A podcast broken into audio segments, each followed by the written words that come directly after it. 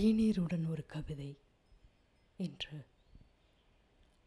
சுகந்தி சுப்பிரமணியன் என்னும் பெண் கவிஞர் இயற்றிய புதையுண்ட வாழ்க்கை என்னும் கவிதை நூலிலிருந்து ஒரு கவிதை.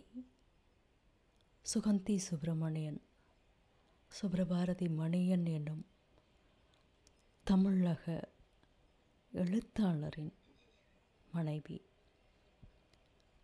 இறந்து போன அவரின்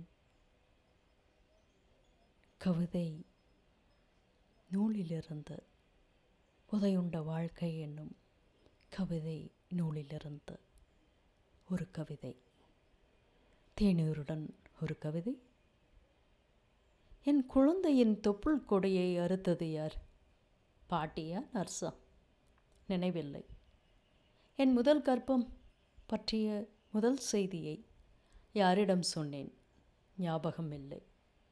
பள்ளியில் அ ஆ இ ஈ கற்றுக் கொடுத்த ஆசிரியர் யார்? மறந்து போனது. பள்ளி மைதானத்தில் விளையாடும்போது ருதுவான கணத்தில் என் கைப்பிடித்து சந்தோஷம் கொண்ட முகம் எது? நினைவில்லை.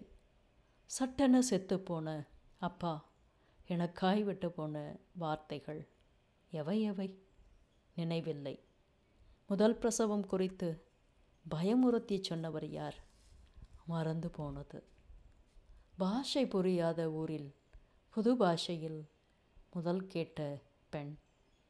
நீள்கிறது நினைப்பில்லைகள். ஏதோ ஒரு வகையில் எல்லாவற்றிற்கும் முக்கியத்துவம் இருந்தும் கவிதைகளை சுவைப்போம், கதைப்போம். அடுத்த கவிதையில் சந்திக்கலாம்.